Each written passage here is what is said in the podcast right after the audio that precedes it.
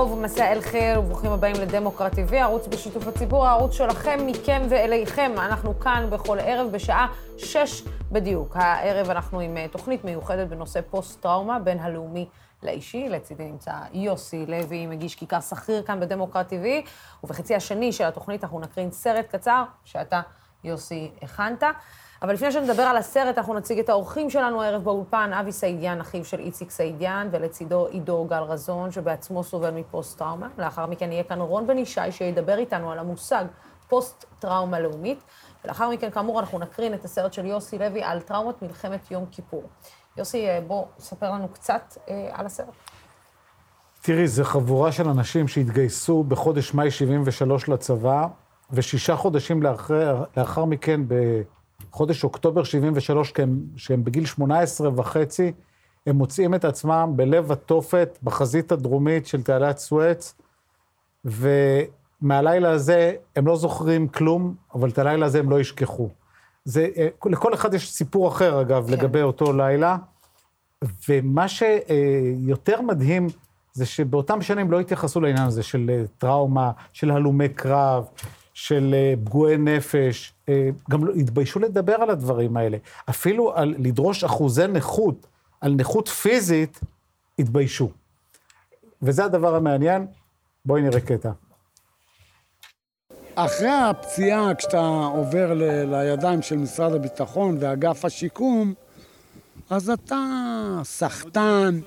כל פעם שאתה נכנס, כן, מה כואב לך? מין התייחסות... אה, יושבים שם שלושה חזרזירים שהתפקיד שלהם זה לא לתת לך מה שמגיע לך, לצמצם למינימום את מה שמגיע לך, ולא ידעתי מה מגיע לי. אני ילד בן 18 וחצי, 19, לא ידעתי כלום. פשוט גועל נפש. גועל נפש, לא מאחל את זה לשונאים שלי. אני אמנם אה, פצוע קשה, הרבה כריתות וכאלה, אבל אני לא הולך עם מקל או מה, אני נכנס זקוף. והם רוצים שתבכה ותשפיל את עצמך, וכואב לי זה, ואני לא יכול זה, ואני לא... אני מבין את אה, איציק סעידיאן אה, בצורה מוחלטת, אני יודע מה הוא עבר. גם אם סירבו לו, סירבו לו בצורה מגעילה. אני פוסט-טראומטי. נכה צה"ל, אתה בסדר, תרופה, אתה בסדר, ויש לי רישיון לזה. בסדר, נו. אני עשיתי את זה בשביל שלכם יהיה בסדר שאתם תוכלו לחיות פה. כי אתה בינתיים רועד ואתה כולך בלחץ. אני פוסט-טראומטי. אני נכה צה"ל, אתה ראית שיש לי רישיון שאני נכה צה"ל. אני רוצה לישון להירדם בלילה. אני נלחמתי בשבילכם!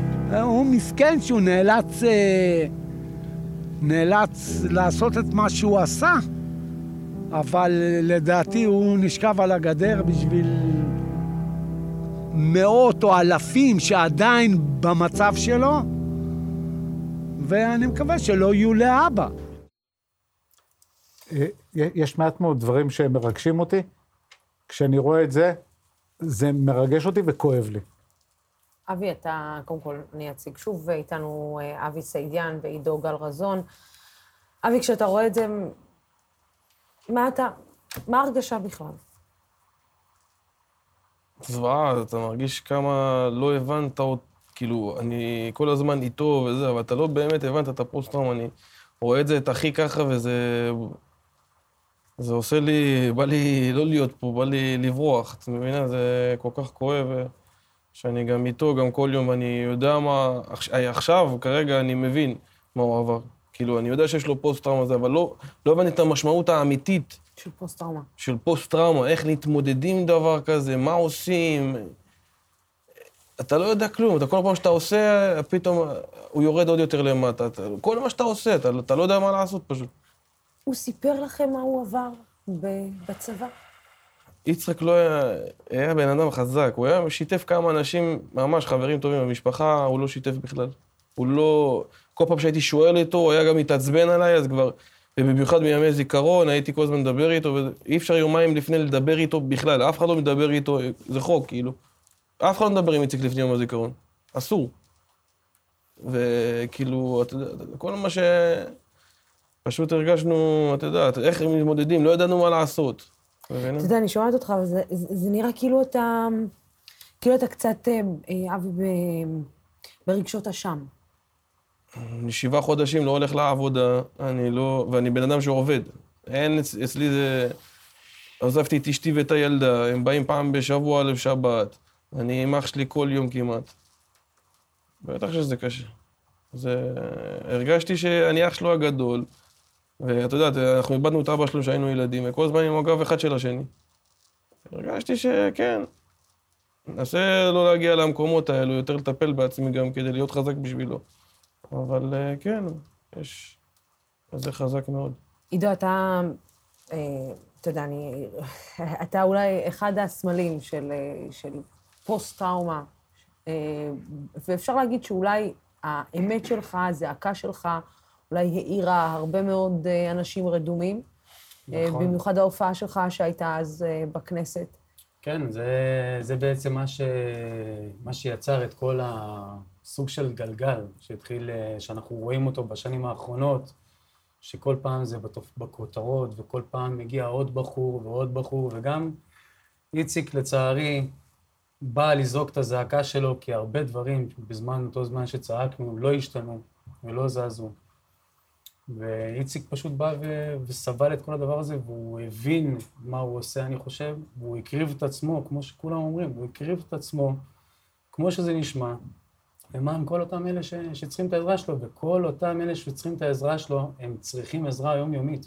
מדובר פה על המון המון אנשים שיושבים בבית, חלקם הם מוכרים אפילו על, על ביטוח, בביטוח לאומי, כעצם תוצאת מלחמות של עבר, של שלום גליל, יום כיפור, כל המלחמות, מלחמת לבנון השנייה. המערכת פשוט הזניחה את הלוחמים שלה. זה בכלל מופרך לחשוב שכל אזרח במדינת ישראל זכאי למימון במשרד המשפטים, במקרה ואתה רוצח, עבריין, מחבל, או סתם אתה צריך גירושים, או שכל דבר שהוא, אתה תקבל מימון שלם ממשרד המשפטים, אבל כשאתה הולך למען הצבא, לקרב, אז אתה לא זכאי. אתה לא זכאי למימון, ועכשיו אתה צריך להביא את הכסף שלך ושל המשפחה שלך. עכשיו, זה כל אחד והמשפחה שלו. יש אנשים שאין להם, אין להם, אין להם מוסד משפחתי עכשיו ש, שיכול באמת לבוא, ו, ולא לכל אחד יש. אין, מה- אין מה לעשות. בוא נסחר רגע, שנייה, ב- באותו רגע שלך בכנסת, שאני חושבת שהדהד אה, אצל כולנו. כל הבית מתפורר לך מול הפרצוף, חברים שלך מתפרקים לך, אתה נפצע. נשבר לך הגוף, אבל אתה עושה בנס. אז אני לוקח את עצמי בידיים ומפנה את הצמד של הטנק תחת אש. אחרי זה אתם לא ממלאים לי דוח פציעה? מי זאת הקצינת נפגעים שלי? איפה הוועדה? איפה? אני הייתי גם גולנצ'יק, למה אתם לא מטפלים בי? אני הרגתי בשבילכם בידיים האלה! אתם אומרים מחבלים דם על הידיים? אני הרגתי בשבילכם יותר מ-40 איש! אתה לא מצליח להתמודד, בקרב בסדר, התמודדת, ניצחת, עשית, כולם גאים ומצדיעים לך, אבל ביום-יום... קרב יום זה הלחימה האמיתית שלך. עידו, אתה מרגיש שבעקבות המקרה של איציק אה, יש שינוי ביחס של משרד הביטחון? תשמע, ברור שיש שינוי, אנחנו גם רואים את השינוי, אבל uh, זה אף פעם לא מספיק. זה אף פעם לא בקנה מידה שהוא יכול להכיל את כולם. זה תמיד לאט-לאט, וזה עוד דרך ארוכה עד שיש לנו את, ה, את השיטה בעצם ש, שנוצרה, יש, זו שיטה קיימת, אי אפשר, אי אפשר להסתתר מאחורי זה. ואני, קשה לי לבוא ולהגיד את זה, אבל אנחנו, אנחנו, אני היום מקים, הקמנו את העמותה כאילו, שתיתן את המענה הזה לפוסט-טראומטיים, כי המדינה לא עשתה את זה. ואנחנו באנו והרמנו את הכפפה ואמרנו, אנחנו רוצים לממן בזכות כוח ההמונים, בזכות הציבור, כי הציבור, החיילים האלה הלכו, הגנו על הציבור, על העם הזה. ואנחנו רוצים לדעת שהאנשים האלה. חוזרים מהקרב, הם מקבלים את כל החיבוק ואת המעטפת, כדי אתה, שהם... אתה מרגיש שהיום אתה מקבל את המעטפת, את החיבוק, את הטיפול שאתה צריך, את השיחות? אני אגיד לך מה, זה לא עולה, זה לא עולה, המעטפת שאני מקבל היום, שכן, כי הוכרתי, כי באתי וסבלתי 11 שנה וצעקתי ושרפו אותי הרבה פעמים בחיים שלי, ואני הייתי הר- הרבה קרוב להגיע לקטע של הקץ. כל אחד מאיתנו פוסט-טראומטי מבין את איציק, כי הרבה מאיתנו, המחשבות שלנו, היה לך תשרוף את עצמך, לך, לך תתלה את עצמך על איזה עץ, לך תדקור את עצמך 200 פעם. כאילו במקום כי לצעוק, הדקירה הזאת שדקרו אותנו אחרי שחזרנו מהקרב ולא מבינים אותנו, יותר גרוע. יותר גרועה מכל דבר. אז, אז כל ה-11 שנה הזאת, במקום לטפל בי פה, שה, שעוד הזרע הוא קטן, אתה מבין מה אני אומר? שהבעיה עוד היא קטנה, אתה יכול לגעת ולטפל שמה, מאשר לזרוק את הבן אדם שהוא יעבור תהליך של הזנחה ושל התנערות, וממש תחושה של כאילו אני עשיתי, השתמשתם לי ועכשיו זורקים אותי. וזו הייתה התחושה שלי שאני באתי והייתי צריך את העזרה. עידו, וזה אני לא אשכח בחיים. אז עידו, אתה זוכר את הרגע שאתה מבין אה, שאתה במקום לא טוב? ברור, אני, אני מ-100 קילו של שרירים, נגיביסט, חוד, הגעתי למצב שאחרי השחרור אני, אני מרזה קיצוני ל-55 קילו. כל הסימנים, כל הסיפטואים היו שם, כל העזרות, רק מה? אף אחד לא מיידע את הלוחמים שיש יחידה לתגובות קרב. אף אחד לא יודע, כש, כשרוצים לקחת אותך למטווחים ולהחתים אותך על נשק ולהחתים אותך זה, כולם יודעים איזה שרשרת חיול צריך לעשות ולאן צריך לשלוח, והכל עובד כמו שעון. אבל כשאתה צריך לקבל את העזרה, לאבד את חוויות הלחימה, כי אתה, אתה, אתה, שתבינו, אני רוצה שתבינו, בן אדם שחווה טראומה כזאת שהוא חוזר מקרב, וקרב זה דבר, זה אירוע, זה מקום שהוא מאוד קשה, רואים שם מראות מאוד קשים. כל תפיסת המציאות נקטעת. בן אדם משתבש לו התפיסה של, של, של הקיום, של עצמו, של שאלות על החיים, שאלות על ה... על ה זה מלא שאלות שכל הזמן חוזרות על עצמם. הרבה של, הרבה, הרבה, הרבה דברים שאתה מנסה כל פעם לחזור לקרב, ומה הייתי עושה אם הייתי עושה ככה, ומה הייתי, הייתי, הייתי עושה ככה, ואם הייתי משנה ככה, אם זה היה משנה ככה. ואתה עדיין כל הזמן בתחקירים האלה עם עצמך, שאתה חי את זה יום-יום. ואתה לא יוצא משם, והמערכת לא עוזרת לאותם לוחמים, לא עזרה לאותם לוחמים מיום כיפור ועד היום לצאת מהמקומות האלה, ועד היום אנחנו רואים את זה. כי כמו שעושים לך צו ראשון, צו ראשון זה הרי לבוא ולבקר ולבדוק את הבן אדם, מי אתה ולאן, למה אתה מתאים, וזה המערכת הפסיכולוגי הכי טוב בעולם, אני יכול להגיד לכם, וכולם מסמנים אותו, זה המערך הפסיכולוגי הכי טוב בעולם, אם אני רוצה להשתמש בך. אבל כשמשחררים אותך. כשמשחררים אותך, אף אחד לא בודק אותך. מה נהיה? אף אחד לא לוקח את המחלקה ומעלה אותם, רגע, אתם כמחלקה לחמתם, מישהו פה כועס על מישהו? מישהו פה יש לו מטען על מישהו אחר בגלל שהוא לא חיפה עליו, בגלל שהוא לא עזר, בגלל שהוא לא הרים את האלונקה, בגלל שהוא לא סחב? יש פה מלא שאלות. אני השתחררתי עם זה שאני הרגתי את החבר שלי בקרב. אני השתחררתי בן 20 על זה עם, עם, עם, עם רצון ל, לא לחיות, לא להסתכל במראה. אני, איך אני יכול לחיות שאני אני, אני חושב כל יום מחדש שאני הרגתי את החבר שלי? שיכול להיות שאני הרגתי אותו, שכדור שלי הרג אותו, בגלל שקרו כשלים, כן? ואחרי זה לא, לא פירשנו את זה. לא נתנו לזה את הביטוי. אבי, אמ, במידה מסוימת, אה, אתם, אתם עברתם את זה איתו? זאת אומרת, הלך, הייתם הולכים איתו לוועדות, והייתם רואים את האטימות של המערכת? כי הסיפור של איציק הוא כבר אחרי הסיפור של עידו. זאת אומרת, אחרי שעידו מעלה את זה כבר לסדר היום, ואנחנו מבינים שמדברים על זה, ואנשים אה, אה, מנהלים על זה שיח, אתם הלכתם איתו וראיתם את האטימות הזאת? כן. בכל, בכל ועדה, לפני, איך, איך יצחק אמר, לפני הוועדה אתה לא חי, וגם עידו יסכים איתי, וגם אחרי הוועדה אתה לא חי. אתה, יש לך חצי שעה להגיד, ואם לא אמרת, אז זה לא קרה. לא קיים. לא קיים, לא, לא, לא היית שם. הם רוצים שבכל השנים האלו שהוא סבל, יגיד בחצי שעה, הבן אדם הוא פוסט-טראומטי קשה ברמה הכי גבוהה שיש. והיה אטימות, ו... ו... אבל uh, את מבינה, אתה כל הזמן צריך להתמודד בשביל- להחזיק את אחיך. אתה אומר לו, תהיה חזק, עזוב, לאט-לאט, הכל יהיה בסדר, הוועדה הבאה, אל תישבר, אתה, אתה מבינה? היה איזשהו שלב שאמרתם לו, אולי כדאי שתוותר? אני אישית, לצערי הרב, אבל הוא... אמרתי לו, תפסיק, עזוב, בוא תחיה, אתה יכול אפילו להיות אצלי, אצל, הוא היה גר אצל אחותי, ואיפה שאתה רוצה, נעזור לך, עזוב, לאט לאט נתקדם. הוא אומר, לא, אני לחמתי בשבילם. אני אומר לך את המילים שהוא אמר ככה, אני לא... אני לחמתי בשבילם, למה הם לא צריכים להבין מה שמגיע לי? למה אני צריך לקבץ נדבות? לוסי, אני, אני חושב שהפגיעות האלו הן הרבה יותר קשות מפגיעות פיזיות מאדם שמאבד יד או רגל. אני אגיד לך למה. כי אדם שמאבד יד או רגל, הוא זוכה להכרה. כלומר, הוא נכנס לבנק, כי הוא נכנס. לתור, רואים את. זה עליו. כי. רואים את זה. בדיוק, בדיוק, כי רואים את זה. והם כאן מדברים על הזעקה הזו שאף אחד בעצם לא מבין. כי הוא נראה כמו כל אחד אחר, הוא מתהלך כמו כל אחד אחר, ואף אחד לא מכיר את הצלקות, לא רואים. את הצלקות שבנשמה, שהן הרבה יותר חמורות, כי החברה בעצם אומרת לו, אתה כמו כולם, תעמוד בתור, מה אתה מבלבל את המוח, תתנהג יפה, בדיוק כמו הקטע של אה, איציק סעידיאן עם השוטר שם. ברור. שהוא הוא, הוא אומר לו, אני, אני טראומטי, אני פוסט-טראומטי, והוא כאילו... והוא חושב כנראה המוח." שהוא כן. סתם אה, נכון. אה, עישן אז, קצת יותר אז מדי. בסופו או- של דבר. זה, השינוי שיצחק עשה, זה שנכון, איך אמרת, ב- בשנים, שנות ה-60, לא ידעו מה זה פוסט השינוי שיצחק עשה, שאני מרגיש אותו יום-יום, לא במשרד משרד הביטחון, ברור, אבל בחברה הישראלית, יודעים מה זה פוסט-טראומה באמת עכשיו. הם קיבלו לצערי הרב בשפת הרחוב כאפה, והבינו מה זה פוסט-טראומה. אתם יודעים, אבל אני, אני חייבת להגיד לכם מה מתסכל אותי. זה לא משהו שלא היה ידוע לנו, זה לא משהו שאנחנו לא, לא מכירים. אני חושבת שבכל בית, כל משפחה שאיבדה, או כל משפחה שהילד שלה חזר מקרב, אה, או הילדה שלה, שלהם חזרה מקרב, אנחנו מכירים את זה. ומה שאותי באופן אישי מתסכל, זה פתאום ה... כאילו, אני, אני לא יודעת אם להגדיר את זה צביעות, או שלהגדיר את זה, פתאום כולם נזכרים, אחרי שאיציק שרף את עצמו, אז פתאום כולם באים לבקר בבית חולים, וכולם אה, אה, שרים שירים, וכולם... אבל רגע, חבר'ה... לא, ורפורמה, והבטחות, כאילו, והבטחות, ומלא, אבל... וזה.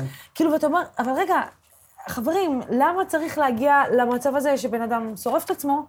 כדי שתבינו אבל- שאנחנו כולנו חווים, זאת אומרת, זו מדינה בפוסט-טראומה, הרי אנחנו... לצערנו הרב, המדינה הזאת, אה, רק כשקורה דברים קיצוניים היא מגיעה לזה. לא רק בנושא של... אה, אתה יכול לראות בכביש, עד שלא מתים 20 איש, לא מתקנים את הכביש. זה ככה התנהלות המדינה. את מבינה? זה, זה לא מתסכל במידה מסוימת? ברור. אתה יודע, אני, אני, אני כאילו, אני... אני במידה, אני חייבת להגיד לכם שגם כשראיתי, נגיד, אתם יודעים, זמרים שמגיעים, ואנשים, ואני מכבדת את זה, וזה מקסים ומדהים, אבל אתה, אתה אומר, קיבינימט. כאילו, זה לא... אז אני אגיד לך מה, אנחנו... זה, זה, זה... הרי... אני אגיד לך, זה, זה, זה מה עניין זה של- יעזור עכשיו? זה עניין, זה עניין של, אה, של הרבה מודעות, העלאת מודעות. כאילו, זה היה צריך להיעצר אצלך. אתה מבין אבל- למה אני מת- אני אתה אסביר מבין לך- למה אני אבל אני מתכוונת? אסביר לך, יש, יש פחד פה, רק שהוא עשה מעשה קיצוני, אבל זה באמת זעזע את המדינה. אבל זה בגלל... אבל למה- לא לא הזדעזעו את צודקת, הם לא יד-. הם ידעו, האזרחים, אבל כולם לא ידעו מה זה. פוסט-טראומה. כולם יודעים מה זה אבל לא ידעו את. המשמעות האמיתית נכון של מאוד. זה.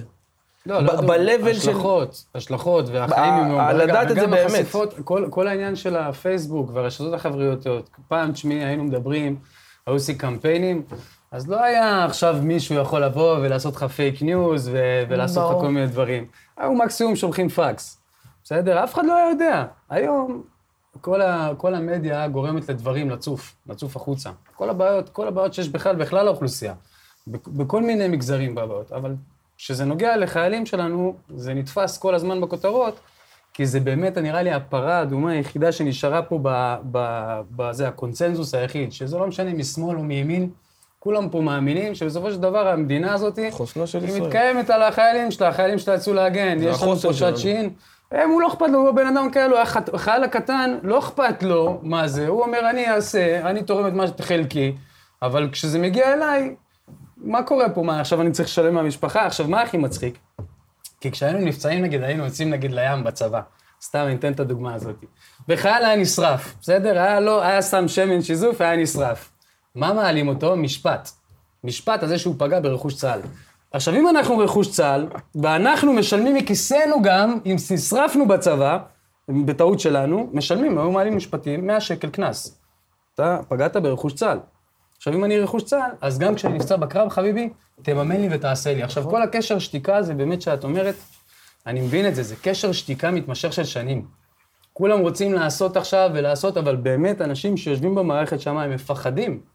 הם מפחדים, ובגלל זה הם גם זזים. וזה מראה ש, שמה שאנחנו עושים, זה הדבר הנכון לעשות, וזה הדרך לפעול פה במדינה. כי אם לא תבוא ותדפוק על השולחן, ואם לא תבוא ותיכנס להם בעובי הקורה, יגידו לך כן, כן, ויכבו את השרפה איכשהו. אני חייבת לשאול אותך שאלה, ושחלילה זה לא יישמע כפירה, כי אני יודעת שכשמדברים על צבא צריך לדעת איך, איך מדברים על הצבא והכול, אבל כשאתם מדברים עם בני נוער, היום, אני מניחה, יש לך ילדים, בני נוער שואלים, אני מניחה, למה לי? נכון, בהרבה, ואני יכול להגיד לך שגם, זה לא רק זה. אתה כאילו אני חושב יכול להראות לך פעמיים לפני הוכחות שאתה עונה שהגיוס להם? ירד למדינת ישראל, והמדינה הזאת והמערכת צריכים להתעורר.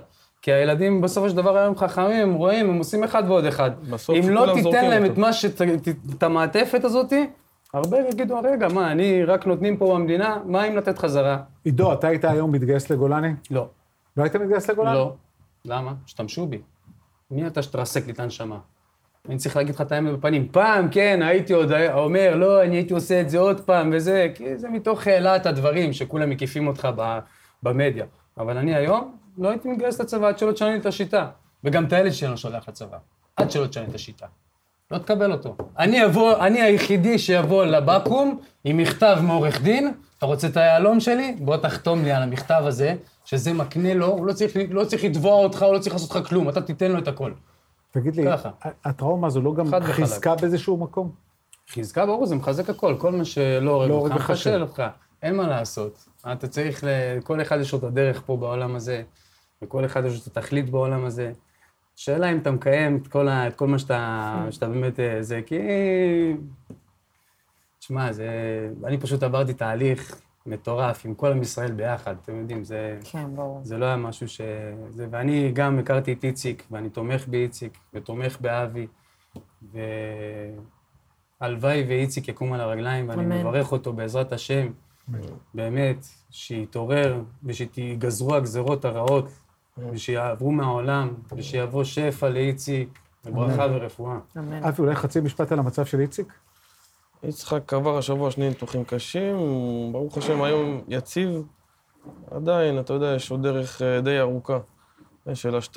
כאילו, השתלות אה, מתחילות להיגמר, ומקווים, בעזרת השם, יגיע לשיקום. למה אתה הכי מחכה? שאני אוכל ל- ל- ללכת איתו בחוץ, כאילו, אתה יודע, שאני אלך לטייל, לא יודע, לנשום אוויר. של האוויר לא של בית חולים. אמ, אני חושבת שמה שנותר, אני בכל פעם מחדש, הנושא הזה מתסכל, ואני מכירה את זה, ואני מכירה את זה מחברים, ואני מכירה את זה מאנשים שקרובים אליי מאוד, אה, ש... ש- שגם אנשים שלפעמים המעטפת התומכת היא של חברים שהם לוקחים לדרך והחברים תומכים האחד בשני. אני חושבת שכל מה שנותר להגיד לכם זה תודה רבה.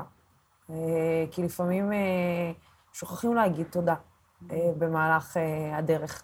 ואני חושבת שמגיעה לכם תודה גדולה. תודה גם שיצאתם לקרב, ותודה שחזרתם בחיים, וסליחה, שחזר, ש, שלא היה מי שיקשיב, וסליחה שהגענו למצב הזה שהיינו צריכים להגיע אליו, כדי שאולי מישהו אני יתעורר. חשוב לי להגיד דבר ש...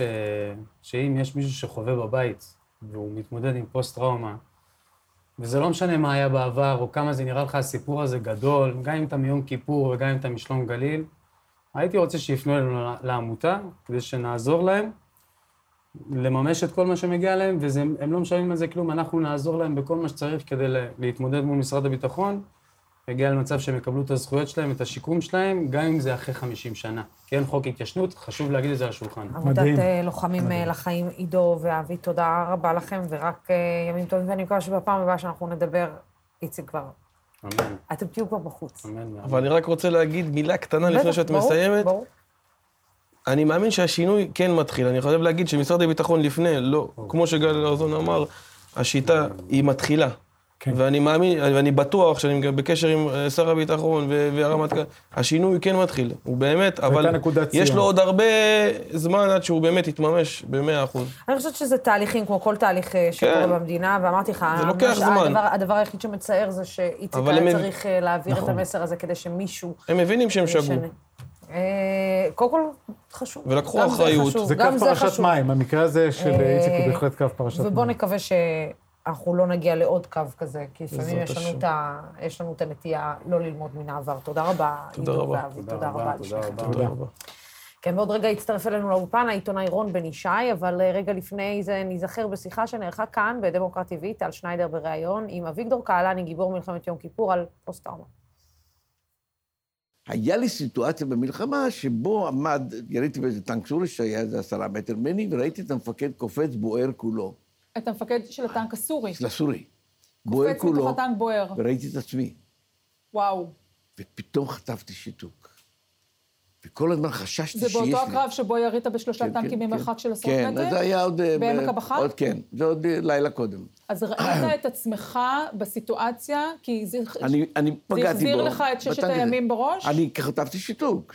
אני, אני הייתי משותק לשנייה, ואני מפקד גדוד, אני סגן אלוף, אני מפקד על גזרה, יש לי עשרות טנקים תחת פיקודי. וכמה זמן השיתוק הזה נמשך? שניות, השיט- בחלקית השנייה. שניות, אבל אני הרגשתי כאילו מכת חום, כאילו משהו תוקע אותי, ואני מסתכל ואני לא יכול להזיז את הפנים. אני נפגש כל יום עם אנשים של פוסט-טראומה. יש אנשים שאני, החברים שלי, אני נוגע להם בכתף, כן. הם נותנים לי מכה וכן הלאה.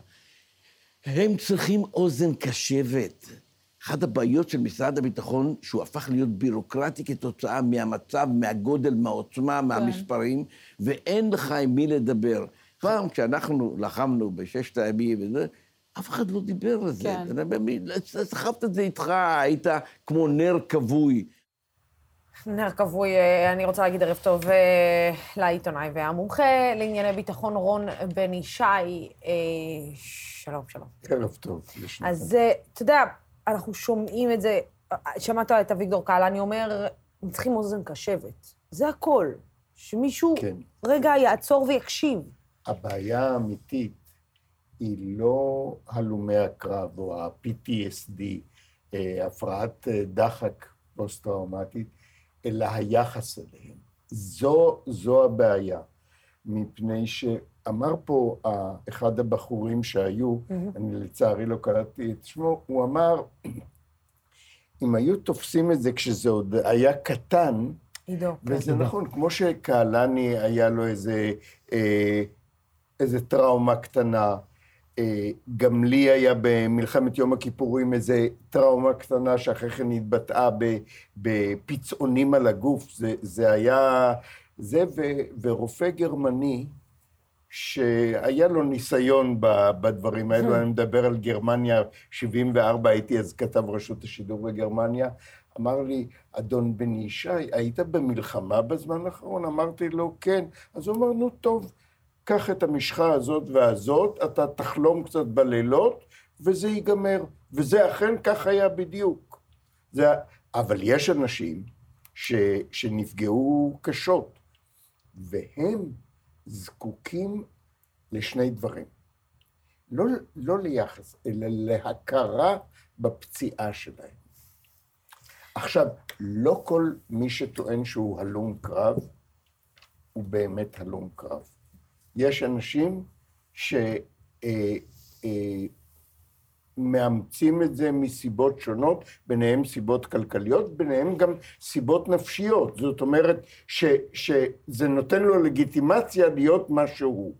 אני לא פסיכולוג ואני לא רוצה להמשיך בקו הזה, אבל אני, אני חושב שהדבר הכי כואב זה לא מכירים בזה שאתה פגוע, כן. והדבר השני זה היחס הזה.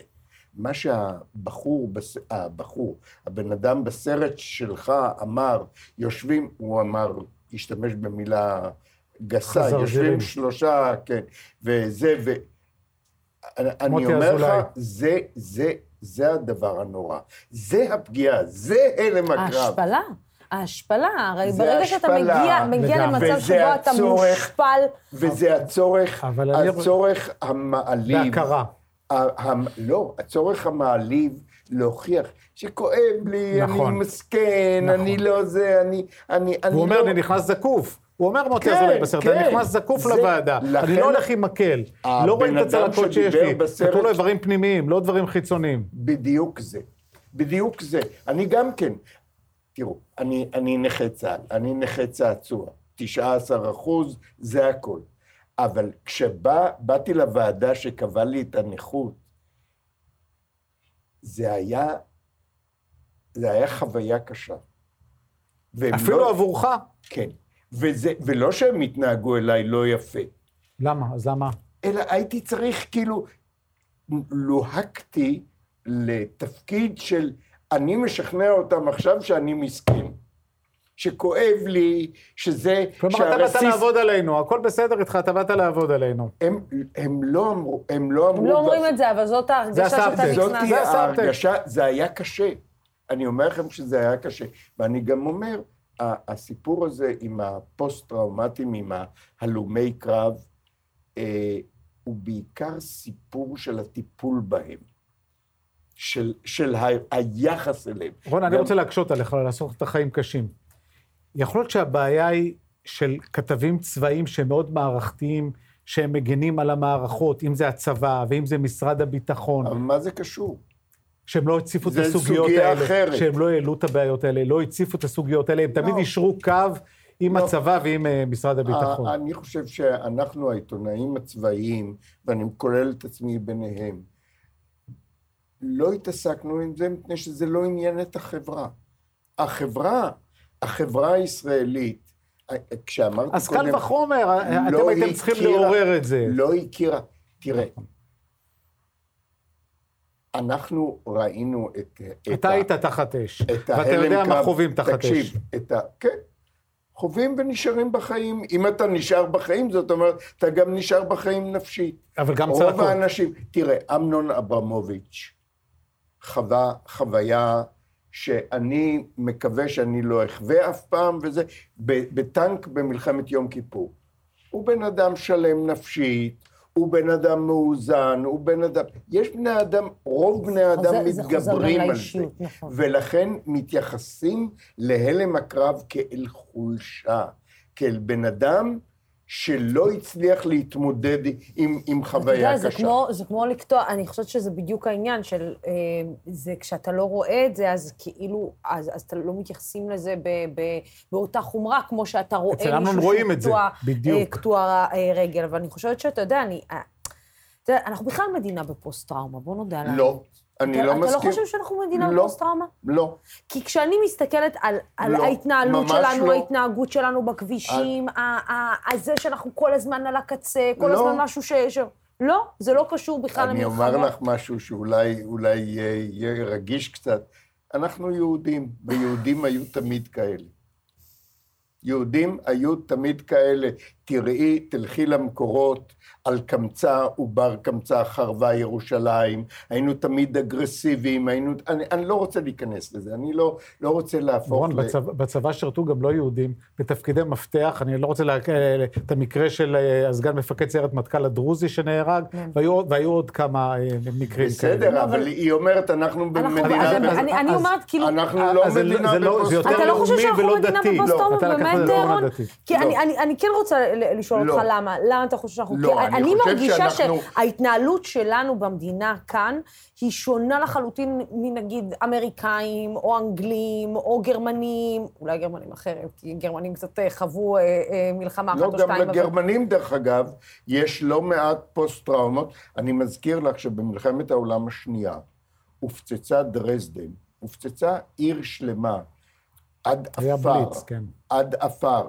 הם, הם חווים את זה עד היום. אנחנו, אנחנו כמובן לא קשובים לזה, וכנראה בצדק.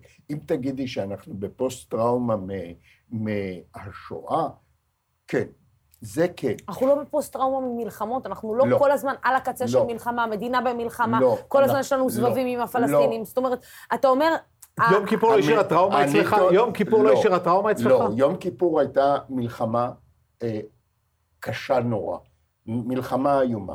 נהרגו בה אה, 2,765 אה, אה, חיילים, לוחמים, ונפצעו 7,300 אה, לוחמים. ואלה שנפצעו ונשארו נכים, ואלה ש... ש... והמשפחות של אלה שנהרגו, הם סבלו. ועכשיו אני הולך להגיד לכם, המלחמה הזאת עשתה לנו רק דברים טובים. דברים טובים. רק דברים כלומר? טובים. כלומר. אני, אני אתחיל. כשאני אומר דברים, אז זה כמה. ברור. דבר ראשון, אנחנו הראינו לעצמנו, וגם לאויבינו, שהם לא יכולים עלינו. אתה מדבר ברמה הלאומית, אני מדבר איתך ברמה של אני מדבר הלוחם ברמה, הפשוט, היא מדבר- הצנחן, אני הגולנצ'יק. מדברת- לא, אבל אני שואלת אותו אוקיי. כאילו דווקא כן ברמה היא הלאומית. מדברת ברמה הלאומית, היא אומרת אוקיי. פוסט-טראומה לאומית. ואני טוען, אז זה דבר אחד. אנחנו הראינו לעצמנו מההתחלה. להפך, לא נכנסנו לטראומה בכלל. אנחנו ברגע שהותקפנו בתנאים הכי גרועים, הגבנו, בגלל זה קוראים לזה פוסט-טראומה, טראומה באה אחרי האירוע. הרא- בסדר? אז אני אומר, לא הייתה טראומה, ולכן גם אין פוסט-טראומה. אנחנו הגבנו. גם אחרי המלחמה, אנחנו העפנו את שלטון מפא"י, שהיה אז כבר מסואב ומושחת, מפני שהוא היה אשם במלחמה. בדרך דמוקרטית. קמה תנועת מחאה של, אה, של אשכנזי ו- ו- ו- ואסא קדמוני ו- וכל החבר'ה האלו. זאת אומרת, לא רק שלא היינו בטראומה, גם לא היינו זה- זה הנ- הניע אותנו. זאת אומרת, הניע זה אותנו. הניע אנחנו פעם, אנחנו צה"ל הפיק לקחים. ריבונו של עולם. כלומר, צה"ל- אתה אומר שאם אנחנו במשבר, צריך עוד איזה להפך, מלחמה קטנה. אני עוד, אני, עוד, אני עוד מקצין ואומר שאם הייתה לנו טראומה, זו הייתה מלחמת ששת הימים. למה? מפני שמלחמת ששת הימים הוציאה אותנו מאיפוס. אנחנו חשבנו שאנחנו הכל יכולים. אנחנו יכולים הכל, הכניסה אותנו לפוסט-טראומה שלא מוכרת כמו הפוסט-טראומה של החבר'ה האלו, אלא של היבריס נוראי, אני זוכר על עצמי. קציני צה"ל היו לא פחות מאלילים, הם יכלו להרשות לעצמם הכל. רון, ה- אה, ה- ה- ה- מלחמת יום הכיפורים הביאה לנו בלי מלחמת יום הכיפורים, אתם חושבים שבגין היה עושה את השלום עם מצרים? זאת אומרת, מה עושה, פוס, מה עושה, מה עושה PTSD, הפרעת דחק פוסט-טראומטית? היא מפריעה לבן אדם לתפקד כהלכה בגלל הטראומה שהוא חווה. אנחנו בגלל. מלחמת יום הכיפורים תפקדנו שיגעון כעם. אתה רואה אתה לא חושב הבדל... שהיום אנחנו רואים את זה, ו- אתה ו- לא רואה שניצנים של זה ב- ב- בפוליטיקה? זאת אומרת, הפוליטיקה די מנגנת, או לא יותר נכון, הפוליטיקאים די מנגנים תראי, על ה... יש- אנחנו על חרבנו, אנחנו uh, צריכים כל הזמן להגן על עצמנו, אנחנו כל הזמן חיים אבל על... זה לא, זה לא פוסט-טראומה, זה נכון. לאיראנים ישמידו אותנו, אני- אנחנו נגיע ל... הסורים על הגדרות. ה- תקשיבי, גם אם אתה פרנואיד, את מכירה את הפתגם הזה? גם אם אתה פרנואיד, לא אומר שלא רוצים. זה לא אומר שאין לך אויבים, ויש לנו הרבה אויבים. אלא מה? אנחנו מתפקדים. יש לנו תחלואים, אבל הם לא נובעים מה... מהזה. רון, רון, הייתי אומר, הייתי אומר שהטראומה הלאומית האמיתית זה הטראומה שיש לנו מה, מהשואה. ו- וזה מוביל אותנו לדברים מוזרים כמו המסעות האלו, ה- ה- הנקרופיליים ל- ל- לפולין. אני ו- לא רוצה להיכנס לזה, אני רוצה להחזיר אותך לארץ. אתה רואה, רגע, אבל אתה, אני, אתה אני רואה רוצה, הבדל. אם כבר, אם כבר הרמתם לי לסרב בעניין טראומה לאומית, אני אגיד לכם מאיפה זה נובע, הסיפור הזה של הטראומה הלאומית. כמה אנשי תקשורת, אחרי מלחמת יום הכיפורים, החליטו שאנחנו צריכים משהו כמו הווייטנאם של האמריקאים. הם אנשי תקשורת בארץ בכלל, יש להם נטייה לראות בארצות הברית כן, את המקה התרבותי שלנו. אתה יודע מה הכותרת, רון בן ישי, התקשורת שוב אשמה. התקשורת בזה, אה, אנשים מסוימים בתקשורת אשמים, שהם ניסו לתרגם את, את, אה, את אה, מה שלא קרה לנו אחרי מלחמת יום הכיפורים לווייטנאם. לווייטנאם. ולמה זה לא קרה? רון, אני מי- רוצה לשאול אותך שאלה אחת. אתה רואה הבדל בין המלחמות לבין השירות בשטחים? כן. מה ההבדל שאתה רואה? השירות בשטחים כן. גורם טראומה לאנשים. יש ילדים, יש חיילים, סליחה, לוחמים, שכילדים בגן חינכו אותם שלא יפה להרביץ למישהו, לא יפה להתפרץ לבית של מישהו באמצע הלילה, לא יפה... אה, והנה אתה עושה את זה, ואתה עושה דברים אפילו יותר גרועים, מחמת זה שאתה, שאתה צריך אה, אה, להגן על אנשים שאתה לא בדיוק רוצה להגן עליהם. ואתה לא מרגיש טוב. אנחנו במלחמת יום הכיפורים באנו למלחמה מחוץ לארץ. אבל לא שואלים אותך על מי אתה הולך להגן או לא. שולחים אותך לקו החזית. הכל נכון, לכן אני אומר, השירות בשטחים מוליד לנו יותר PTSD מאשר מלחמת יום הכיפורים באמת. זאת אומרת, המלחמות החדשות שלנו, שאנחנו לא, מייצרים לעצמנו אה, יותר... הפוסט-טראומה היא- נובעת בשטחים, היא נובעת מדיסוננס מוסרי ודיסוננס קוגניטיבי. אני חינכו אותי ככה, ואני פועל ואני ככה. מתנהג ככה.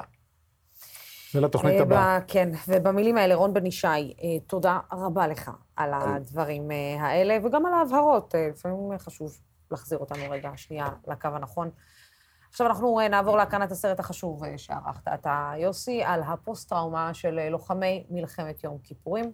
בואו נראה. הערב אנחנו בתוכנית מיוחדת שתעסוק באנשים שנושאים איתם עשרות שנים צלקות שאינן נראות לעין. הם היו ילדים כשהתגייסו בחודש מאי 73 לסיירת שקד. חמישה חודשים לאחר מכן, בחודש אוקטובר, בגיל 18 וחצי, הם מצאו את עצמם במלחמת יום הכיפורים. מלחמה שנפלה עליהם ועל המדינה כמאמר הקלישאה, כרעם ביום בהיר. שם, על גדות תעלת סואץ, הם חוו את הלילה שלא יעזוב אותם במשך כל חייהם. לילה שהם מתקשים לזכור את פרטיו, ואשר לא ישכחו לעולם. עשרות שנים שהם מנסים לברוח מהמראות, מהקולות, ובעיקר מהריחות האיומים של בשר אדם שנחרך. אירועי הלילה שרודפים אותם כמו רוח רפאים לכל אורך חייהם. חבורה של גברים מבוגרים ואמיצים שעברו חיים שלמים מבלי שהעזו להביט לאחור. הם השאירו למוות מבט והוא השפיל את עיניו. אולם התברר שלעיתים קל יותר לנצח את המוות מאשר להתמודד עם החיים. עכשיו, אחרי 48 שנים, הם התיישבו בשעת בין הערביים, במעגל, בחורשה קטנה ביערות מנשה, ובפסטורליית הרוח החרישית שנשבה, הם ניסו להתמודד עם סערת הנפש שלא מרפה מהם. לכל אחד מהם סיפור חיים שיכול למלא תוכנית שלמה. כשמוטי אזולאי התפרק, דני בר ששת צייר ציור במחברת, ואחרים מחו דמעה. ואז דני בר ששת התפרק אל מול המצלמה, וגילה לנו שגברים אמיתיים בוכים גם ביום. ערב טוב למוטי אזולאי, למשה בוסקילה ולאולי עטר. עכשיו בואו ונראה את הסרט, ואחר כך נדבר.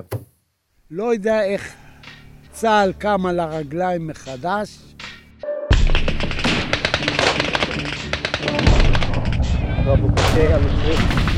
יורים עכשיו טילים, שמענו עכשיו אף זה היה טיל. אריק שרון מגדיר את הקרב הזה, הקרב הכי קשה שהוא השתתף.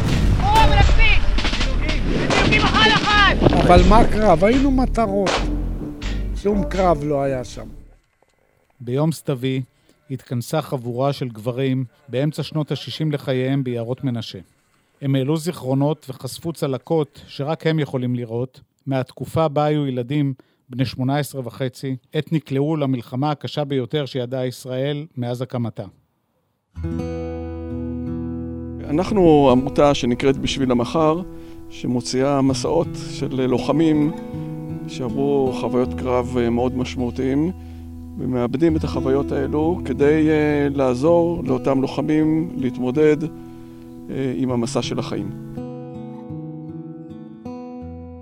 כולנו התגייסנו במאי 73, מחזור מאי 73 של סיירת שקד. נקראנו פלוגה ג'. ביום שישי, בבה"ד 3, באתי למ"פ שלנו, ארם צבר, וביקשתי ממנו לצאת הביתה ליום כיפור, במקום יום אחר. הוא אמר לי, משה, תחזור לפלוגה, מחר יש מלחמה. רצינו להיות ראשונים שיפגשו אותם. תמימים ונאיבים. תמימים ונאיבים, כן. מה פתאום פלשו לנו לסיני? אני הייתי די שמח שמתחילה המלחמה, כי זה מה שהתאמנו. וזה היה, אני חושב שרוב החברים פה חיכינו לזה, התאמנו על זה, רצינו את זה, שמחנו שקורה משהו. אחרי זה אתה מגלה לאט לאט שזה קצת אחרת ממה שאתה מקווה. התייחסו אלינו גם כ... לדעתי, בתור טירונים שעדיין לא צריך להסביר להם כלום. עכשיו, אנחנו היינו כל כך צעירים, לא ידענו להסתכל על מפה, לא ידענו בדיוק איפה אנחנו, ידענו את השמות. לקראת חצות של שבת אנחנו מגיעים לרפידים. שבע בבוקר היה איזה רעש בחוץ, אנחנו יוצאים החוצה לסוג של מדרגות כאלה שעומדים, ואנחנו רואים בצד ימין איזושהי מחלקה של צנחנים, והם עומדים במסדר בוקר עם רומטים מפורקים על הכתף, ומ"כ עובר ובודק את האבק. ובשניות האלה נוחת עלינו הסחוי ומוריד על הבולה למקום. זה התחיל במכה, שמיים אדומים, נוטבים, תאורה, פיצוצים. עוד טיל. המ"פ שלנו, אלי שגיא, חטפו סגר, וכולם עלו לשמיים במכה, הוא ושבעה חיילים.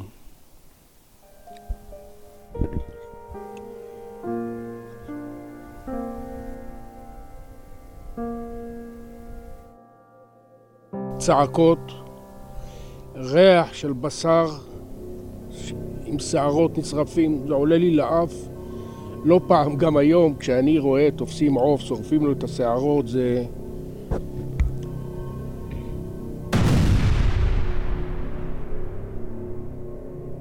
היינו בזחל"ם, ואני ועוד חבר, אחד מול השני, ואומרים, הנה עכשיו, הנה זה בא, הנה זה בא, הנה זה בא, עכשיו.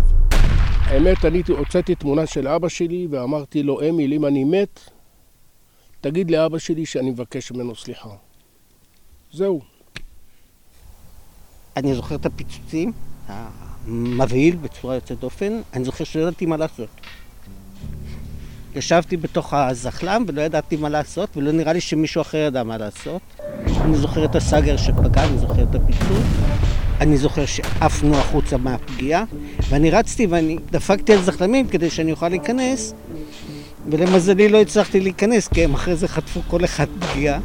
אני זוכר כמובן את הרעש, אני זוכר כמובן את הריחות, את העשן, והדבר היחידי שאני ממש זוכר זה היה שאמרו לנו, כל אחד בכוחות עצמו חזרה לטסה. כולם קיבלו הוראה לסגת. לקחתי את המכשיר קשר, ואני צועק בקשר. פרט, פרט, כאן הגפרורים. שהלכו לחלץ את המאג, האם שומע עבור? ואני שומע מלחמה, גנרלים מדברים בקשר, ומטוסים, וכוחות, וזעקות, ובכי, ואני רוצה סיוע, ואני רוצה קודקודים, ואני צועק עוד הפעם. פרט, פרט, כאן הגפרורים. היה איתי עוד חבר, בזוקאי, וביחד נסענו, ולא ידעתי, לא הייתי נהג זחל"ם, לא באתי מזה, אבל אמרתי, יאללה, ניסע לטיול חזרה לטאסה. עברתי בתאגד, ראיתי מה קורה שם, אמרתי, זה בטח לא מקום להיות בו. זה מי שראה את התאגד שם עם שורות של אלונקות מכוסים בהרוגים, מכוסים בהראש, רק את הנעליים אתה רואה חלק אדומים, חלק שחורים, אבל הרוב שחורים של טנקיסטים, של שריונרים. קראו לי לעלות על זחל"ם נוסף ולחזור לכיוון המערב וכדי לאסוף פצועים. נזרקתי לתוך איזושהי תעלה, כנראה מהדף, או שאני באמת רצתי, אין לי מושג עד היום, ואני שוכב שם כנראה קרוב לארבע שעות בערך, עד שאני שומע איכשהו באוזן, כמו מתוך חלום, אה, יש פה מישהו משקד, יש פה מישהו משקד, ואני מרים את היד כזה, אז אני מזהה את יוחאי אלמסי, שהוא בעצם היה מ"מ שלנו שחודש וחצי לפני בערך הוא נשרף ופונה לבית חולים, ופתאום אני רואה אותו בסיטואציה הזאת, ומסתבר שהוא ברח מבית חולים לחפש אותנו במלחמה, והגיע בדיוק לסיטואציה הזאת, ואז הוא מעמיס אותי אל הקומנדקר, ומשם אנחנו מגיעים לבירט מדה. ובשלב של המערב, אחרי שאני שומע את הסיפורים של כולם, ואני כזה שואל את עצמי, רגע, איפה נהייתי בדיוק בתוך הדבר הזה? ואני מבין שנהייתי בנגמש האחרון עם חבר'ה של פאצי. זה גם היה נגמש, אה, סוג של זחל"ם של אה, מרגמות, עם הרבה מאוד פצצות זרחן. ואנחנו יושבים בתוך הדבר הזה, ולפניי נגמש דומה שחוטף פגיעה ישירה, וכל הזרחן שם אה, שורף את האנשים. אתה שומע כבר אה, בפלוגה, אלה נהרגו, אה, בן גולן, בן מחזור שלנו נהרג, ועוד חבר'ה מהיחידה, קצינים ולוחמים. זה כבר, למרות צעירותנו, כבר הבנו שאנחנו במצב לא טוב, במלחמה לא טובה. זה קרב שייזכר לדיראון עולם. אה, צה"ל בנמיכותו הטוטלית, לא בגלל חוסר אומץ או פחד, בגלל... מה חשבתם, שזה ההמשך של מלחמת ששת הימים? שתראו כדור אחד ויאללה לרדוף אחריהם? לא. הם החזירו קרב ואנחנו אפילו, לטנקים לא היו קסנונים, לא יכולנו לראות בחר, בחזרה בכלל. ירינו עם נשק קל. והם הדליקו אותנו אחד אחרי השני, מי שניצל, ניצל. מה שמאפיין אבל את ה... מה ששמעת פה בכמה סיפורים זה הכאוס. אנחנו נמצאים בזחל"ם. בזחל"ם הזה לא היה מכשיר קשר. אני בספק אם הייתה מפה. כל ההתנהלות הייתה בצעקות. וכשהתחיל הכאוס הזה, אתה מסתכל על, כ- כחיילים צעירים, אתה מסתכל על המפקד, ה... ואתה, ואתה מנסה להבין מה קורה.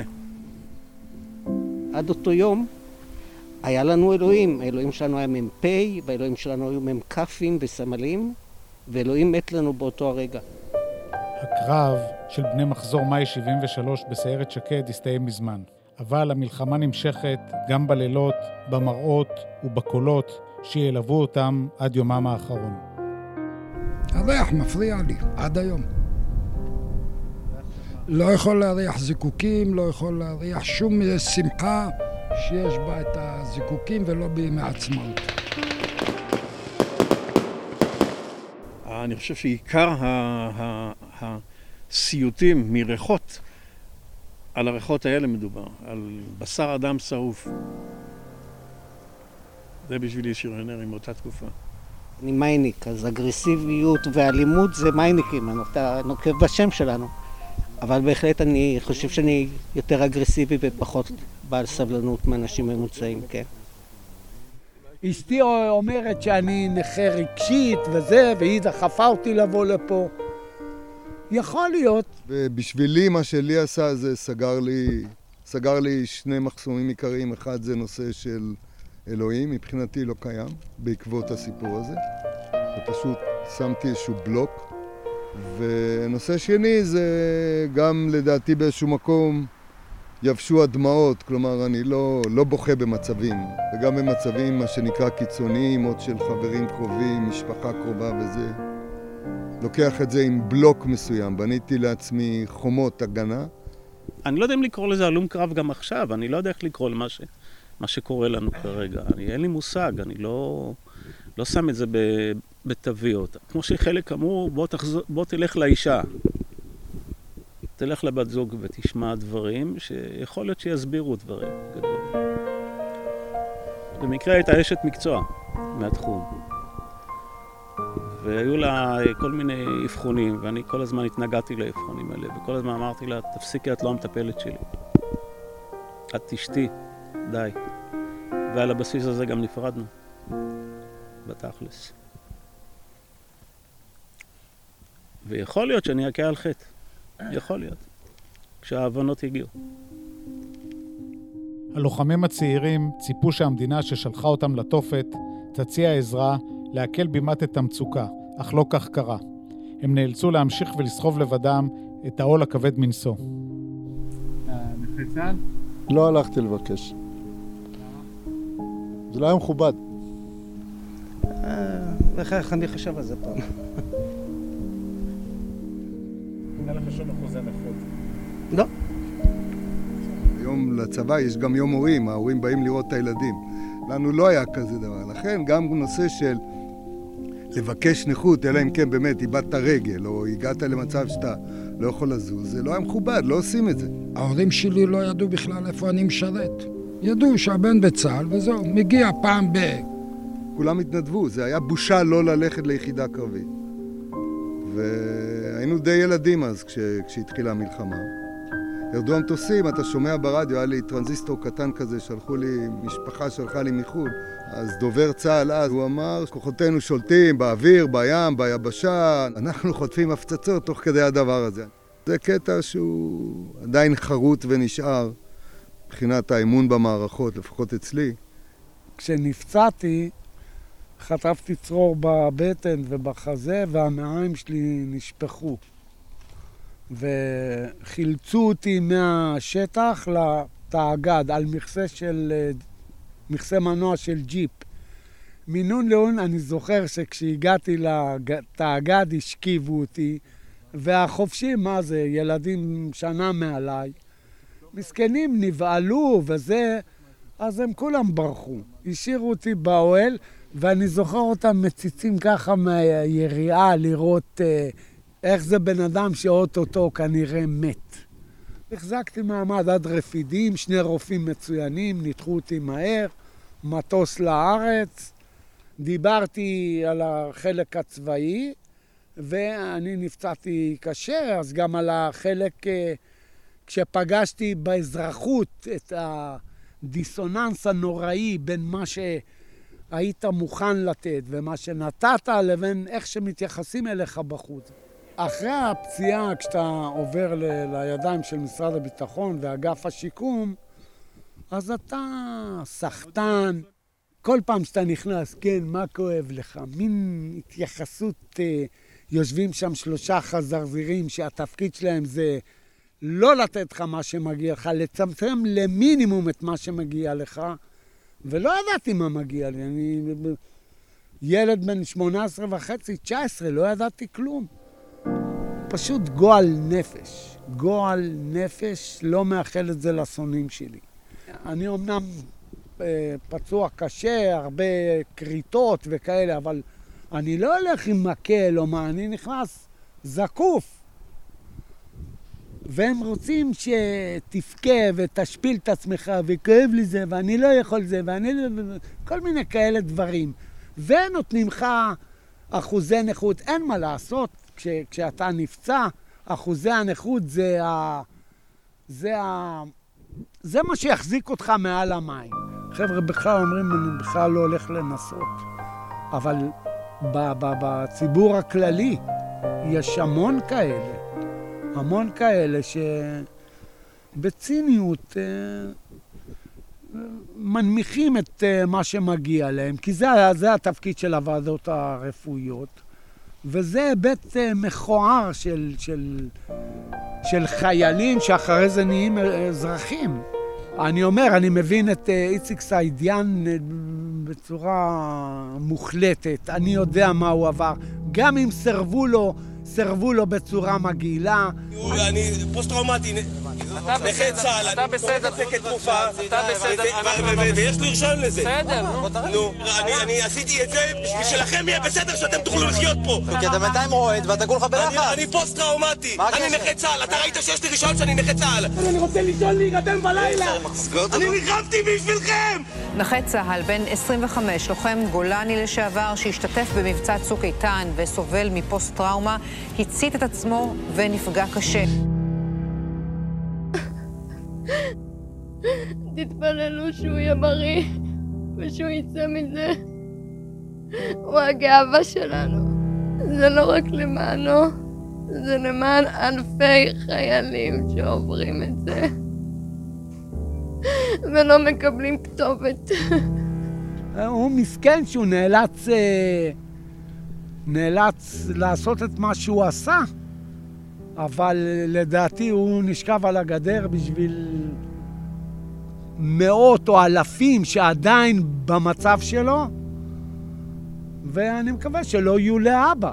מאחרי המקרה שלו, כשאני פונה למשרד הביטחון, תוך יום מיד עונים לי, עד לפני המקרה, אנחנו נחזור אליך. זה זעזע את המערכת, אין ספק בכלל. אפילו אחרונת הפקידות, הדיבור שלה שונה, ההתייחסות שונה, הכל שונה. שונה. דומה שהפגישה עם המוות מעניקה משמעות חדשה לחיים. פחות משנה לאחר המלחמה, אני החלטתי להתחתן. הבנתי שהחיים מאוד קצרים ושזה מחכה לי אוטוטו מעבר ל- ל- ל- ל- לצומת, ו... ואני רוצה להספיק הכל. אני מעריך גם שלאורך השנים זה גם השפיע על התנהלות של דווקא במצבים מאוד קשים נכנס למין מוד של אוקיי, עצור, תספור, תראה, תראה מה קורה ובוא נטפל בזה. וזה אולי דווקא מקל לי על התמודדויות, כי יש לכולנו התמודדויות בחיים. אה, החלטתי שאני מקבל לעצמי הצלחה וכישלון באותו שוויון נפש. זה ממש, אתה יודע, ברגע אחד אתה יכול לגמור את החיים שלך ככה, וברגע אחר, וואלה, הכל בסדר וזה. פשוט, זה, זה, ה... זה מה שהתובנה, את התובנה הזאת אני לוקח. לפני שבע שנים החליטו החבר'ה פה להיפגש כ... כבני מחזור, ונפגשנו אצל אה, טאצ'י במושב, ובעצם לאט לאט מצאתי את עצמי אה, מתחיל להבין הרבה דברים לאורך חיי. ארבעה חודשים אחרי הגירושים, אבא שלי אה, חוטף אירוע מוחי.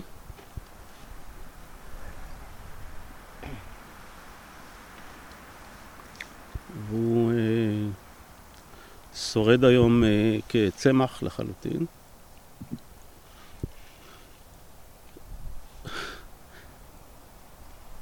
חצי שנה אחר כך אחותי הגדולה נפטרת.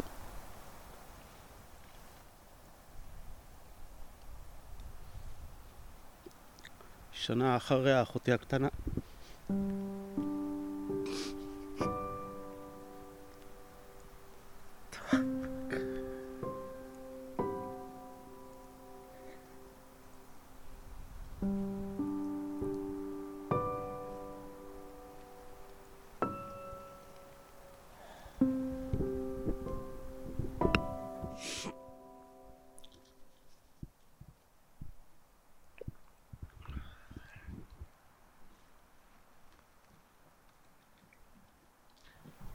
בשום הלוויה לא, לא הזלתי דמעה.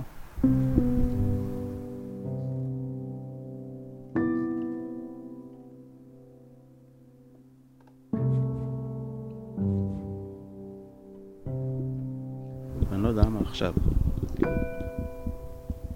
אז איך כל זה מתחבר. לסיפור הגדול? קטונתי כרגע, להגיד. אין לי מושג. זהו. בשלב הזה, הם מבקשים שניתן להם מעט פרטיות ונמשיך לצלם מרחוק. יש לך קול, אבל אין לך אותך. הם צועקים שאתה מלך, ואין פה ממלכה. אתה גיבור בלנצח מלחמה, אבל תמיד נופל בקרב מול עצמך. יש לך קול, אבל אין לך אותך. אתה מבין שאתה עבד, עובד על עצמך, ואין שום סם שינצח הלם קרב. מי שיעוף איתך, רק יתרסק איתך. עד שתבוא הרוח הטובה, היא תלטף ותקלף ממך קליפה אחר קליפה, תרשה לעצמך לגדול כנף ועוד כנף, לחיות בלי לפחד, למות מאהבה.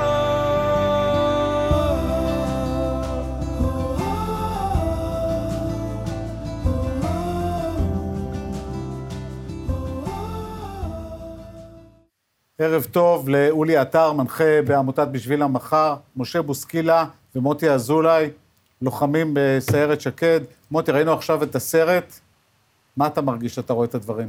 קודם כל, גיליתי הרבה דברים, גיליתי על פי... לא היינו כולנו יחד כל הזמן, אה, התפצלנו.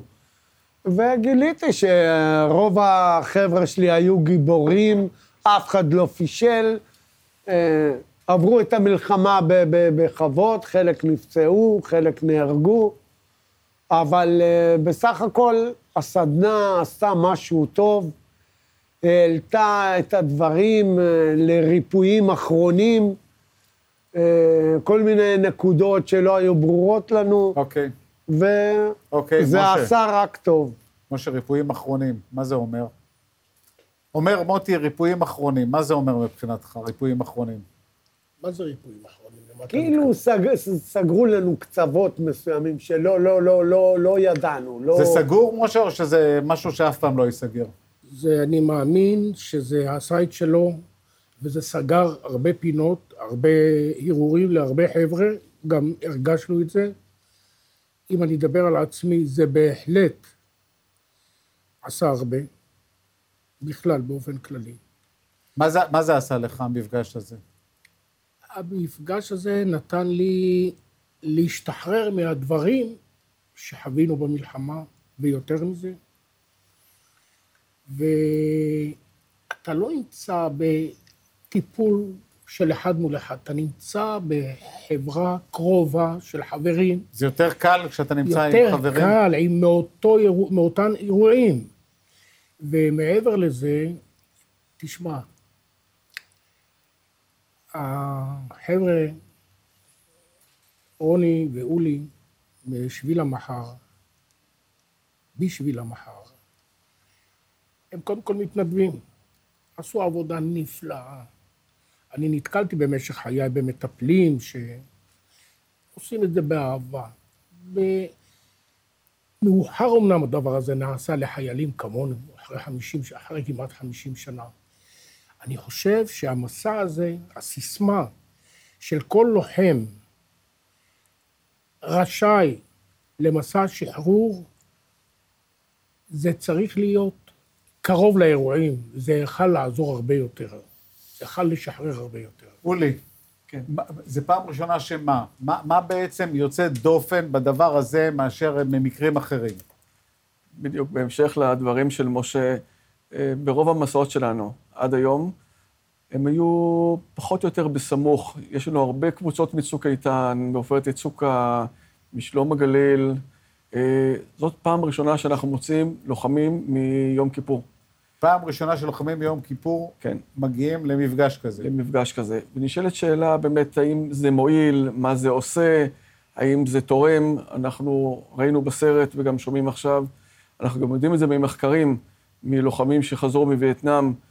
הטראומה היא טראומה. בסרט המילה זוכרת הריחות מופיע הרבה מאוד פעמים. ברגע שאתה נכנסת למצב של הלחימה, שהשאירה בך את הזיכרונות, אז הזיכרונות נמצאים שם והם לא יוצאים משם. והחבורה הזאת, אנחנו פעם ראשונה לקחנו חבר'ה מיום כיפור כדי לראות עד כמה הזיכרונות הם אה, חזקים ואיך הם משפיעים על החיים ועל ההתנהלות של החיים. התוצאה היא שאנחנו בטוחים, מעל כל צל של ספק, שזו סדנה מאוד חשובה, מאוד תורמת, והגיל הוא לא, לא משכיח את, ה, את, את מה שאנשים חוו. מה, מה ייחודי לדור הזה? מה ייחודי שמבדיל אותו מאנשים שחוו מלחמות לפני עשר שנים? זה דור שלא יודע לבטא רגשות, או ביטוי הרגשות הוא מאוד מינימליסטי. החבר'ה הצעירים יותר, הם הרבה יותר רגשנים, משתפים ברגשות, בוכים בסדנאות שלנו אה, לא מעט. פה לא מדי פעם, אבל לא העזו להראות אה, כאב, לא יודעים לבקש עזרה. בתקופה הזאת, אה, לבוא ולומר, קשה לי, אני זקוק לעזרה, אני פוחד, אוי ואבוי, הס מלהזכיר, כן? ואז כולם צריכים להיות גיבורים, כולם צריכים להראות שגם, כמו שמוטי אמר, אפילו לבקש נכות זה לא דבר אה, לגיטימי. הדור של היום הוא, לשמחתי הרבה, דרך אגב, לשמחתנו, יותר משוחרר ופתוח. הוא יודע, הרבה יותר פתוח, הרבה יותר רגשן ורגיש, הרבה יותר מבטא את הרגשות, הרבה יותר יודע לבוא ולבקש, ולכן גם הוא מקבל, והוא גם מטופל. בצורה כזאת. החבר'ה האלו... מוטי, כן. לך היה קשה לבוא ולבקש, היית, לפחות עם המשפחה, היית פתוח? אמרת, קשה לי, כואב לי? לא. כמו שאולי אומר, זה דור שלא לא, לא מכובד להגיד כואב לי איזה. פשוט אה, הייתי ילד, ו, והטיפול הראשוני היה, הם מכניסים אותך לתוך. העניינים האלה, רם שתיים בתל השומר וזה, הייתי איזה ארבעה, חמישה חודשים בתל השומר, והעניינים בהתחלה התנהלו כהמשך של השירות הצבאי, ואחרי זה אתה נתקל בדברים הלא כל כך יפים, שזה הטיפול של משרד הביטחון, ובאמת לא נעים, מעליבים אותך הרבה, אתה... אני רוצה סתם. לצורך המחשה, אתה יודע, האחוזים הראשונים שקיבלתי זה 40 אחוז, ועכשיו אני ב-82 אחוז, זה פי שתיים, פי שתיים ממה ש... אתה לא מאמין שהממסד יעשה לך כזה דבר. בוא, שאני רוצה לשאול אותך, העיסוק הזה בטראומה, הוא, הוא טוב? הוא טוב לאנשים? הוא טוב למדינה? הוא טוב לאנשים ורע למדינה? אולי אמר את הדברים, שמוטב שזה יהיה יותר קרוב לאירועים מאשר אחרי 40-50 שנה. אחרי 48 שנים. אחרי 48 שנים, אני מסתכל, 48 שנים. היינו ילדים. העיסוק הזה הוא, הוא, הוא טוב, הוא נכון? בהחלט, הוא בהחלט נכון. לאנשים. לצערי, אבל הוא לא פוגע בחוסן הלאומי. בעיקר לאנשים, להם... הוא לא פוגע בחוסן הלאומי? אני בכוונה שואל בצורה פרובוקטיבית. תשמע, ההפך הוא הנכון. חייל שיוצא לקרב צריך לדעת שעומדים אחריו, שהוא בטוח. אנשים לא צריכים ללכת להתחנן בשביל שיכירו בהם. המדינה צריכה ללכת לחפש אותם, זה אבסורד שאנשים שהלכו להילחם, שהולכים להילחם, חלקם חוזרים, חלקם לא חוזרים, חלקם חוזרים פצועים פיזית וחלקם נפשית. ופתאום לא מוק... אתה יודע מה, זה, זה לא... זה לא מובן לי. אני, אני רוצה לשאול אתכם על המקרה של איציק סעידיאן. אולי, אולי אתה תתחיל. הוא שינה, כן. הוא באמת האדם שהצית את עצמו למען כולם, שינה פה את ההתייחסות של משרד הביטחון. אני חושב שחד משמעית כן. של הציבור לפחות. אה, זה שם את הדברים בצורה מאוד מאוד חזקה על השולחן, על המפה. אה, אני מקווה שגם יהיה דברים משמעותיים לעתיד, שזה לא דבר שיישכח ויחזור. אני לא מאמין שזה יחזור לאותו מקום שזה היה, אבל אני מקווה שזה יחזור למקום משמעותי אחר. המשמעותי זה לא רק להיות, אה, לקבל שירות טוב, ושיהיו מזכירות נחמדות שיקבלו אותך, את השיחה בטלפון. משמעותי זה לשנות את ה-DNA של הוועדות האלו, שהגישה היא תהיה גישה שזה לוחמים שנפצעו ומגיע אליהם, והם לא יתחננו ולא יבקשו ויחוו חוויה של השפלה, כמו שמוטי פה מספר. איזה עצה הייתם נותנים לחבר'ה צעירים שעכשיו עומדים לפני גיוס? Mm. להיות ביקורתיים. ללכת לקרבי? כן. תראה, הבן שלי שאל אותי לפני שהוא התגייס, אה, מה החיל הכי קרבי? לא, אף פעם לא דחפתי אותו, לך לקומנדו, ולך לטייס, ולך לזה, ולך... הוא שאל אותי, מה החיל הכי קרבי לדעתך? אמרתי לו, שריון. והוא הלך לשריון. וכן, אם לעשות שירות משמעותי זה... חביבי, זה מוציא אותך לחיים האזרחיים עם חתיכת... אה, אולי כי היה לו דוגמה, אולי כי היה לו דוגמה ממי לקחת. נכון, הייתה לו דוגמה, ו... אה, אבל שירות משמעותי וחיל קרבי, בהחלט, בהחלט, בהחלט, מציידים אותך למרות, לחיים... למרות החששות שבלב. כן, אבל כשאתה בן 18 אתה לא חושש מכלום. לא, אבל עכשיו שאתה נותן לו את העצה הזו? אה, עכשיו עם אופנוע, זה יותר מפחיד אותי. אבל uh, הייתי רוצה ש... ש... לחיילים בעתיד, המפקדים לא, לא, לא יזכו בתהילה על דמם של הצעירים, לחשוב טוב טוב לפני שעושים כל פעולה, ושיהיו יותר מקצוענים, אה, כי חבל, חבר'ה באמת, על, יותר מדי שטויות, אה, חבר'ה צעירים נהרגים, וחבל. משה, אני רוצה לשאול אותך את השאלה הזו.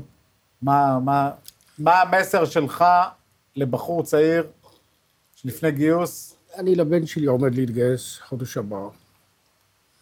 הוא הולך לגולני. הוא שאל אותי, אמרתי לו, תשמע, השירות הצבאי הוא ערך מוסף לאישיות של הבן אדם. אם הוא מנצל את זה טוב, הוא הולך למשהו משמעותי. זה באופן כללי. אתה לא תשמע מאף אחד, מאף לוחם, שבגלל מה שהוא הכיר, והוא יציע לבן שלו לא ללכת לקרבי. אנחנו חיים בזכות האנשים. כלומר, למרות הטראומה, אתה אומר שהשירות הזה נתן אתה, לך משהו לחיים. לי, לי באופן אישי נתן יותר מהרבה אחרים. אני אומר את זה. אני רוצה לומר פה משהו, כן, שהצבא כן. משתנה, ומשתנה לטובה.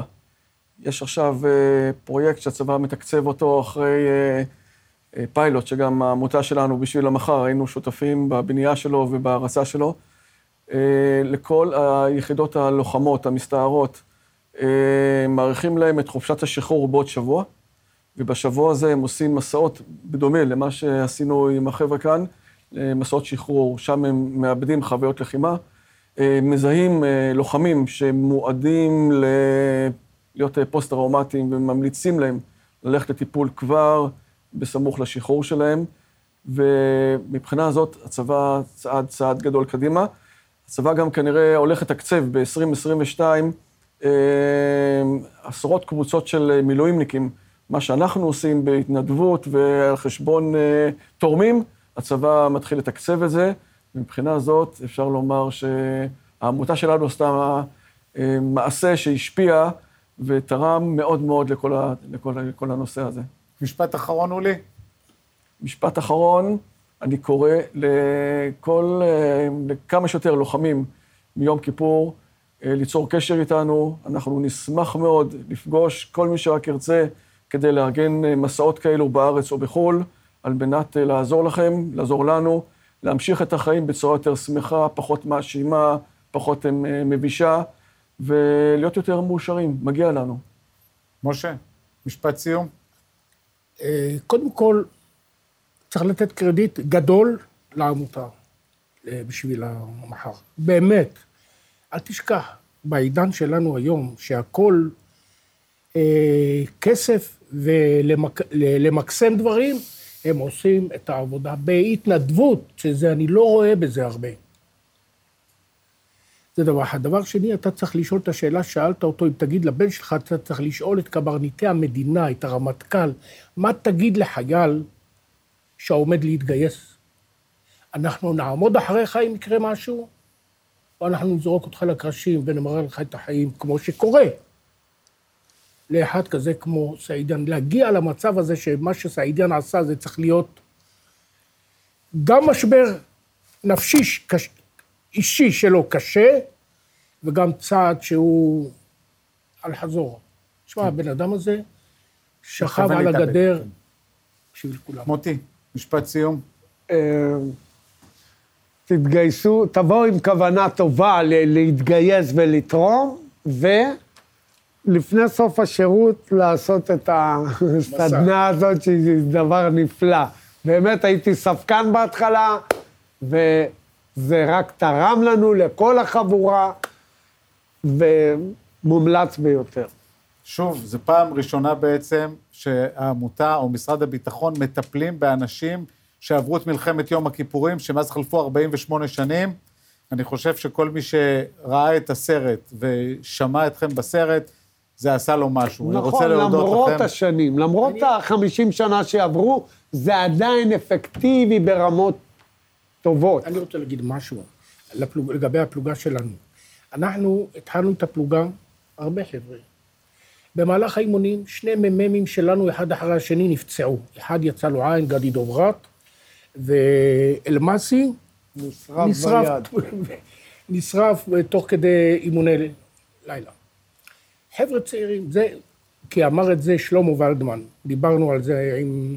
כתב את הספר, כן.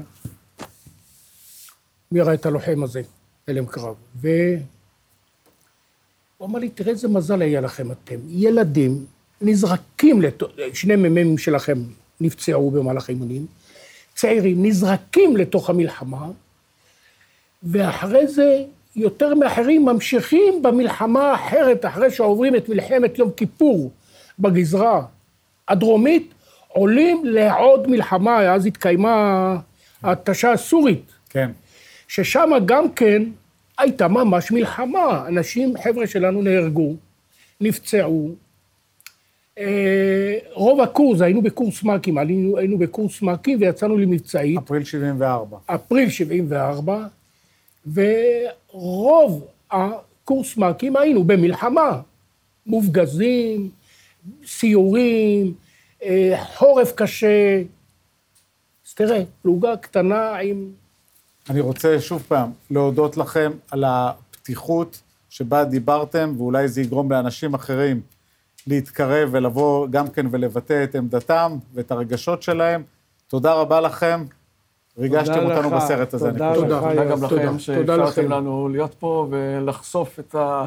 את מה שאנחנו עושים לציבור הרחב. תודה. אני משוכנע תודה. שזה יתרום למערכות להיפתח יותר לקראת הפצועים, בעיקר הלומי קרב. תודה רבה. אני בסדר, אני בסדר. אתה יכול לשבת, תשב דקה. כמו בטלוויזיה, אה, לא, לא, ישר קופץ.